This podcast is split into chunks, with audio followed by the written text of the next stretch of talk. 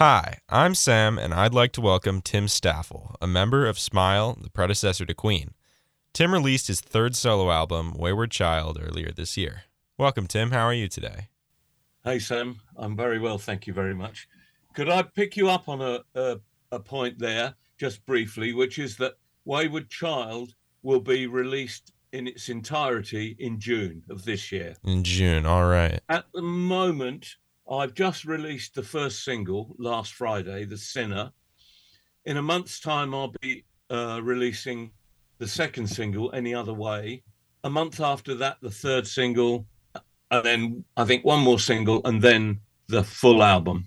Oh boy! And it's available on all digital platforms. So, and I really hope people do it because I think it's the thing I've done. Yeah, it, it sounds like I mean a full project you're doing there. It sounds like a quite a quite a process.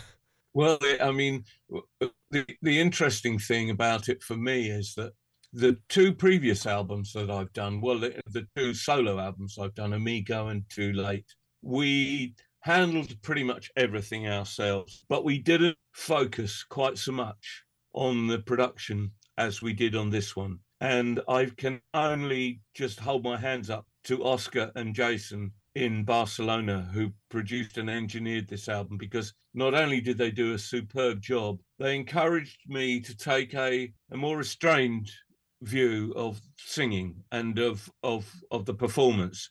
So consequently, I think I think what we have here is a quality album with with a with a more measured approach than stuff I've done before, uh, and, and I think it was the right thing to do. Yeah, I mean, it, it certainly sounds like quite a uh, you've poured this much time into it. It has to be pretty great, huh? Yeah, yeah. I, I, I mean, I, I guess you know, partly the the the restrictions that the pandemic put upon us were what made me want to become liberated in the because we were going to do the album before the pandemic came along but I wasn't necessarily going to record it in Barcelona and when the pandemic drove us all indoors I, I at some point towards the end of it, I thought, hell with this. I want to go. I want to go to Barcelona, and because my son, who is my drummer, my eldest son, who is my drummer, lives in Barcelona, I just said, look, I'm coming to Barcelona. We'll do the album in Barcelona. And he said, well, oh, actually, I've got some really good friends who have a studio. Um, they're very good. Let's book time with them and do it there. And we did, and it proved to be absolutely the best possible decision. So how long have you been working on this album for?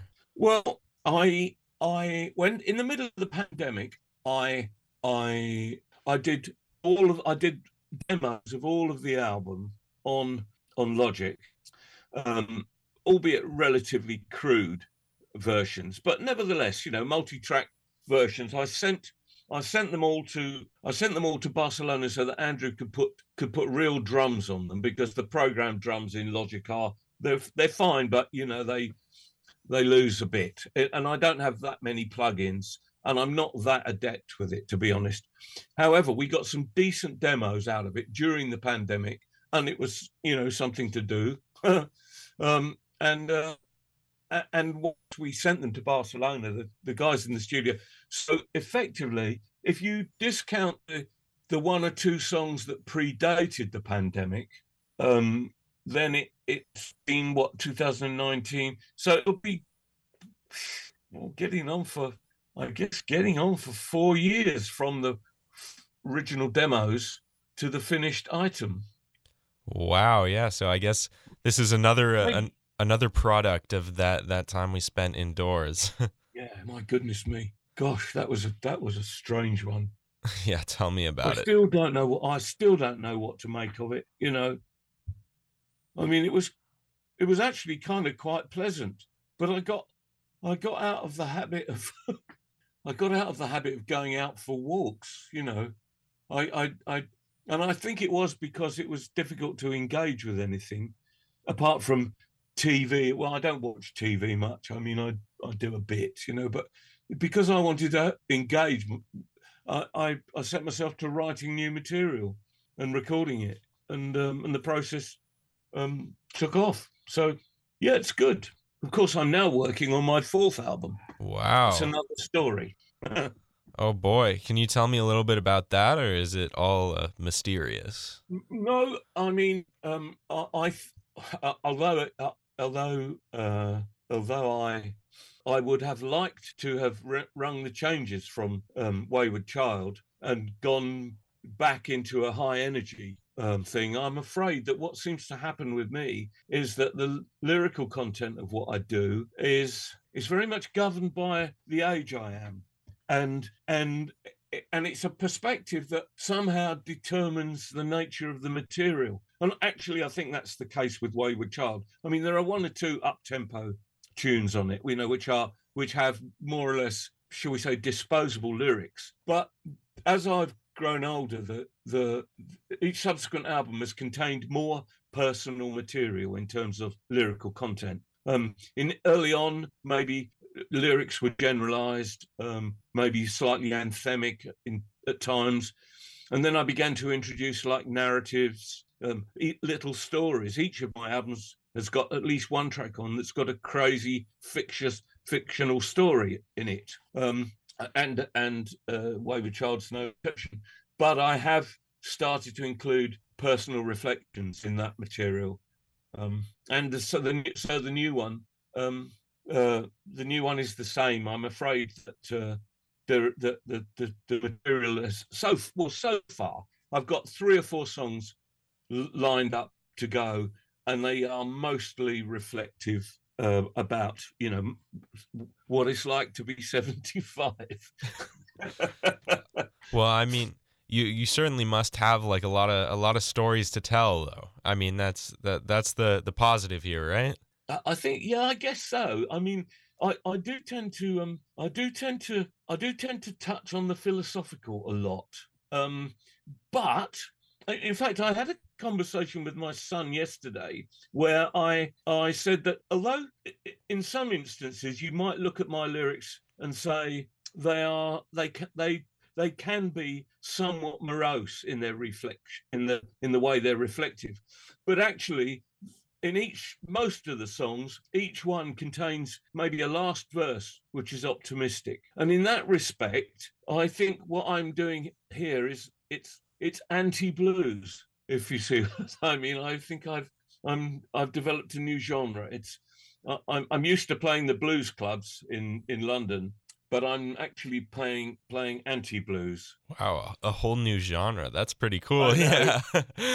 optimistic optimistic philosophy i think yeah uh, that's really neat you you got your whole new style like that that's really great you you defined what you do oh, oh man that's yeah yeah uh, I mean, even the last verse of the sinner, you know, which is, uh, you know, there must be some way we can make this right. Uh, see eye to eye and not turn down the light.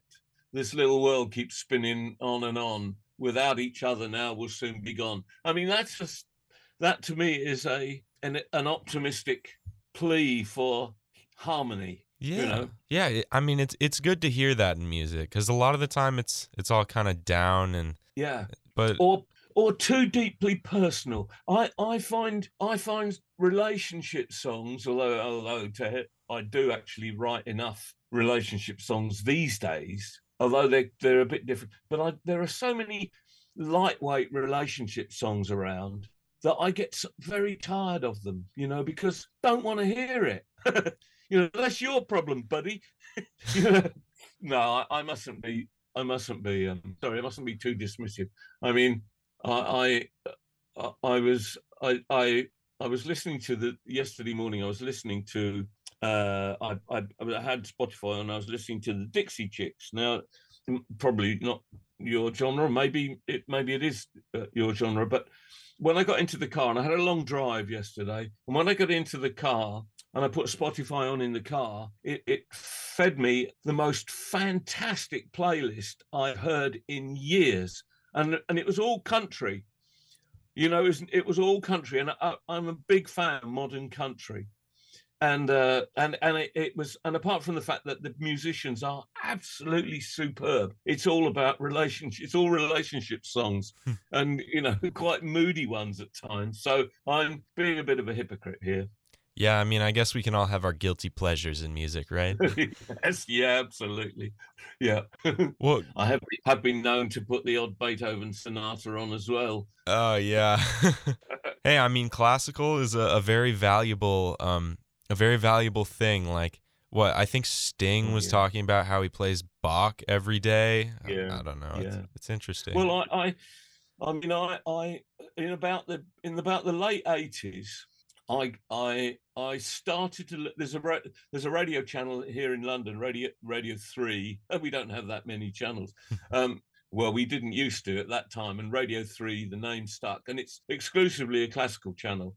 And I ended up, I was, and I used to commute into the center of town driving, and I, I got fed up with talk radio, and I actually got fed up with pop radio. So I turned it over to Radio 3 one time and kept it on Radio 3 over the months. And eventually I started to remember some of those long and complex classical pieces that that you you might uh, you might immediately dismiss because because they're because they they require listening to they require a, an engagement you know and and uh, and so eventually I, I kind of got turned onto it by default. Uh, and and when I first heard Beethoven's 32 piano sonatas I, I was absolutely blown away because I I swear to God every single possible tune and and nuance and accent and and melodic and rhythmic and and um, uh, contrapuntal phrase and syncopation is in those 32 piano sonatas somewhere you can come across something that you that you hear uh, that you may hear any day on a on an ordinary you know modern commercial record. It's all there. And I if I was to be marooned on a desert island with the 12 records of my choice, I would choose the 32 piano sonatas of Beethoven. Wow. Oh, I would. wow, yeah. oh man, I, I yeah, I never really hear people talk that much about Beethoven like but he oh, he was yeah. a genius. I mean, he was oh, deaf. Oh, yeah. He and he somehow still wrote some of the best music ever. Don't know how he did it. the post when he did it. I mean, he actually, I think the current current thinking is that he wasn't as deaf as as people have thought. He mm. he still did have a mod, modic. He couldn't play piano because they he, he kept playing too loud. But um, but he still could actually slightly hear. I think in oh. one ear. Didn't he have like the the ringing in his ears as well? Like tinnitus, I tinnitus? think so. Yeah. yeah. Yeah. yeah. Wow. Huh. Well, could I ask you, how did you get how did you start doing music? Like, what made you want to start start playing? You know, it's a really uh, good question that, and one that I was talking to someone about the other day. Um, I have a distinct memory when I was a little boy of one night going into my mother's room late at night and waking her up and saying, "Mum, Mum, I want to be a singer." and uh, and I don't I don't have any continuity to back that up, but I have a distinct memory that that happened, and I remember she said later later on, well, a bit of continuity later on. She said, if that's what you want to do, just make sure you go for it. And and actually, I I probably didn't pay as much attention to her as I should have done because I do regret now not not learning music theory. Um, I I I I took to I took to music in the sort of early '60s more as a more as a social uh, mo- I was motivated socially to do it rather than rather than technically or or professionally, and I wish I'd I wish I'd uh, uh you know learned learned theory and uh, because because now I struggle with it.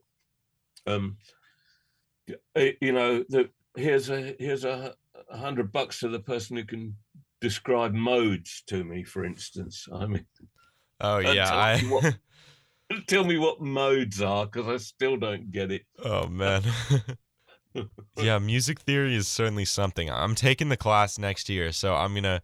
I'll, I'll send you an email when I do figure out what modes oh, are. do do please do. I, mean, I, I cannot stress I, I took a I because I, I, got into jazz as well very heavily, you know, and um, and I, I, and that's really what makes me. I took a three years of jazz guitar, three year course in jazz guitar, it, um, part time course, uh, and uh, and I'm not. I, I'm still no. I'm no guitar player. I mean, I, I'm I'm adequate, and I I'm adequate for my own songs, and my chord progressions are interesting. I think uh, they're not generally that common, but I still I really wish I could play like I don't know Lee Ritenour or Larry Carlton or or one of these wonderful adept Pat Metheny players. You know, um, some of these guys they're just dynamite. Joe Pass, Barney Kessel. Uh, I can't think. I, I mean, there's just too many. Yeah. Too many. Yeah, I mean, gu- guitar is one of those instruments. You got so many people who play it, and so many people who play it pretty, pretty well. oh man, yeah. Oh, yeah. Well, was Smile the first band you were a part of? Um, uh, not really. The, um, 1984. I don't mean the date. I mean the the band name predated Smile because 1984 was the school band that Brian and I were both in. Uh, we both met. We met at Hampton School, which is local to where I am now, and we were both students there. And together with a couple of other guys, we had a, a little covers band that that I mean we made we made some money. We I mean we certainly managed to top up our allowance, our our personal allowances to to a reasonable figure by playing gigs on a Saturday night, and we we were quite well placed to do gigs. Um, so 1984 was the first. It, it wasn't the first. It was the first serious band in the sense that it that it had a it had a, it had a life of its own. It it, it was it was an entity. Um, Smile was the first band where the music had a life. The music was important. I mean, the music was important in 1984, but but covers covers material was was adequate then. And in Smile, although we did do a few covers, it was important to start writing our own material because that's what happened in the late 60s. Everybody everybody wanted to write their own material. Um, people were kind of tired of 12 bar blues and and you know covers of well, not Motown, but covers of of Spector and Everly Brothers and that kind of that kind of pre pre Motown pop that that existed. People were tired of those covers and they wanted to start writing their own material. And so you got this explosion of writers. You got the Beatles for a start, and and then you got you know the Kinks and Fleetwood Mac, and well, actually Fleetwood Mac were more of a blues more of a blues band, but certainly the Kinks and the Who and the Move, and all people writing really interesting original songs. Um, uh, and so that's where we were at, and and and you know, the re- and the I think the reason I the reason I eventually decided that Smile wasn't for me was because it was moving in a heavier direction than I wanted to go. Um, um, but you know, but to, that's what they were suited for. And look, when Freddie joined, look what happened. I mean, people say to me, uh, "Thank you for facilitating Queen." Well, that's great. I mean, I I didn't exactly do it consciously, um, but um, but it was quite obvious that I was not the person to create that um, to create that style. It it wasn't my style. So uh, and, you know Freddie's Freddie's increasing confidence that was that was coming out after after college and after everything w- w- was just the catalyst that it needed to pull Brian and Roger and later John together into that formidable um, quartet, which have become a force of nature. Yeah. Well, other than that one song you played in um, Bohemian Rhapsody, like the uh, the movie, did you ever like do much with with Queen? Not really. I mean, Brian and I wrote "Doing All Right," and uh, there's another one called "Step on Me," um, which we wrote in Smile Days. Um, but uh, no, I was on the sidelines after that. Um, I always thought that the original reason for for them recording "Doing All Right" on the Queen album was was because they'd run out of material. They'd run out of original material and they needed one more song. Maybe that's wrong. I don't know. I've never actually got to the point of asking Brian that question. But um, as luck would have it, they did record it, and I'm very, very grateful that they did. Uh, it's it's um, it's helped me out enormously. Uh, and the movie, it was a privilege and an honor to be asked to do the movie and I, I didn't know whether I was going to succeed or not because there's a 70 year old guy trying to trying to emulate his 20 year old self you know, and I guess I must have managed it. Yeah, I mean, I listened to the um the recording from the movie, and I was like, hold on, is this is this Smile from back from the '60s, or is this this now? I it was honestly kind of hard to tell, and I I had to really well, look. I, let me let me um enlighten you on that one. It is actually a hybrid. Oh, that that track is a hybrid, and the, the, it contains. Uh, it's basically it's a digital collage uh, I I was not party to the production of it. Um, I did the vocal, and I do I do know that some of my vocals used on on the um, on the track. I can hear it in some places, but they also used some of the Queen version. They used they somehow managed to separate the, some of the lead vocal from the original version, which doesn't even exist as a multi-track anymore. It's uh, they must have pulled it off the stereo which is pretty amazing, really. But I guess they got enough money to be able to do that. Yeah. If it, if it, you know, I mean, for all I know, they could have they could have used AI to recreate it completely. Um, but uh, it's a, uh, but I like it. You know, I mean, the reason they asked me to do that track was because I think the the version that they were working with before I came along and sang it, and uh, actually I did play bass on it as well, um, was a little too refined and a little too sweet.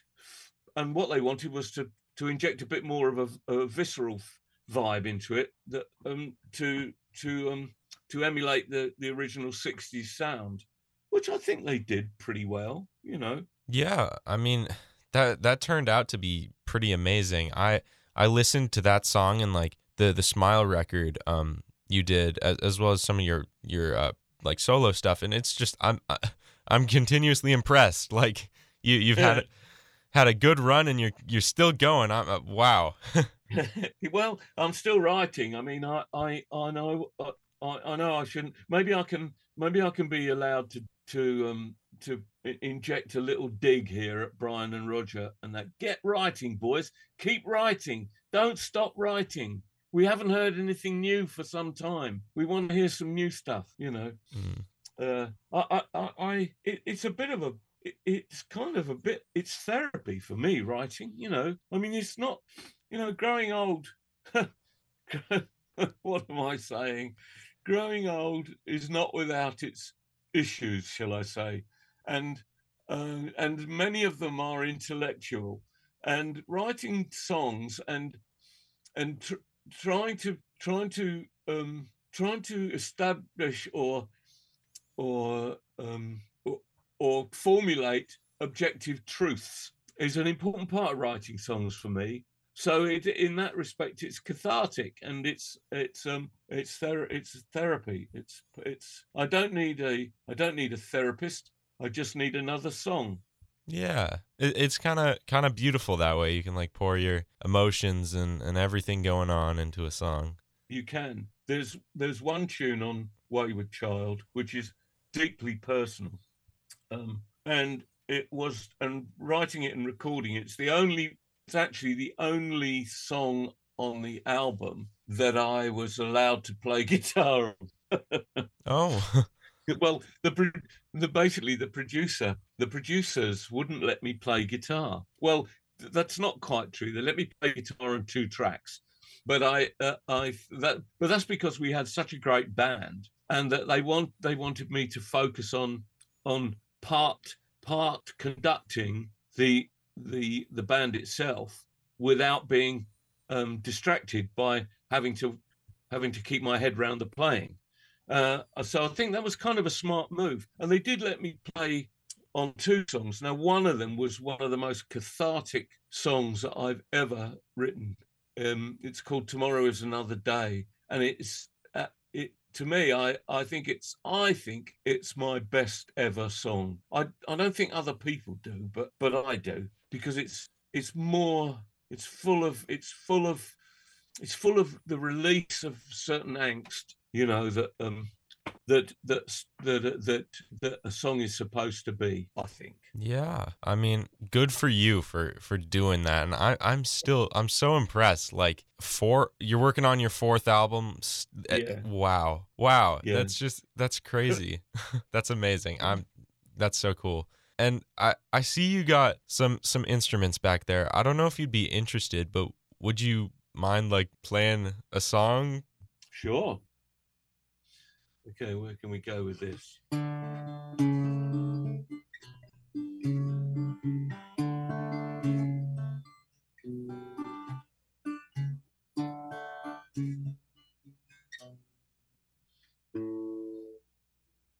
I've got rather slack strings on this. Hmm.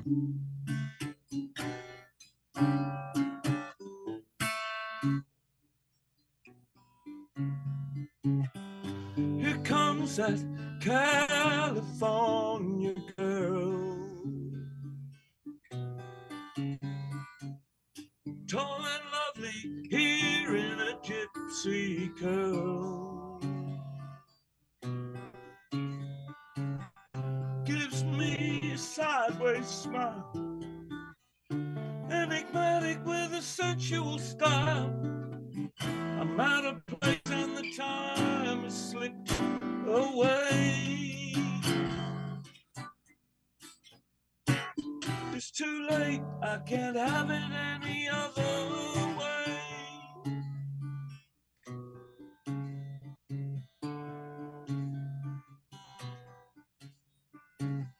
Time is a wayward child, it buries you or sets afire.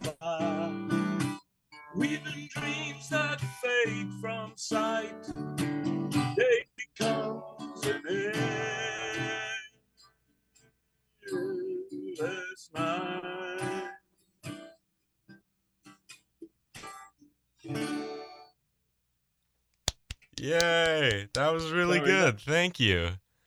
That's the second. That'll be the second single. Um, uh, due in about a month from now, three weeks from now. Oh boy!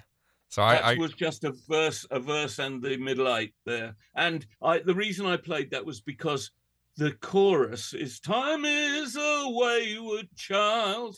That's the title. That's the origin of the album title. Yeah, yeah. Well, I I will be sure to listen to your full album when it comes out and the singles as they do. That was that was really good. Thank you so uh, much for playing that.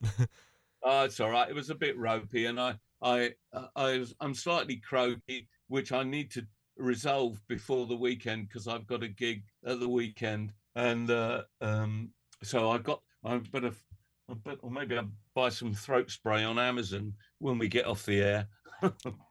all right, yeah. Yeah, well, uh, oh man, thank you so much for talking to me, Tim. This has been so so cool just getting to hear your entire musical journey like with with Wayward Child with your fourth album with all your stuff with Smile. This is so so great and thank you so much for giving me this opportunity. Oh, look, it Sam, it was a real pleasure.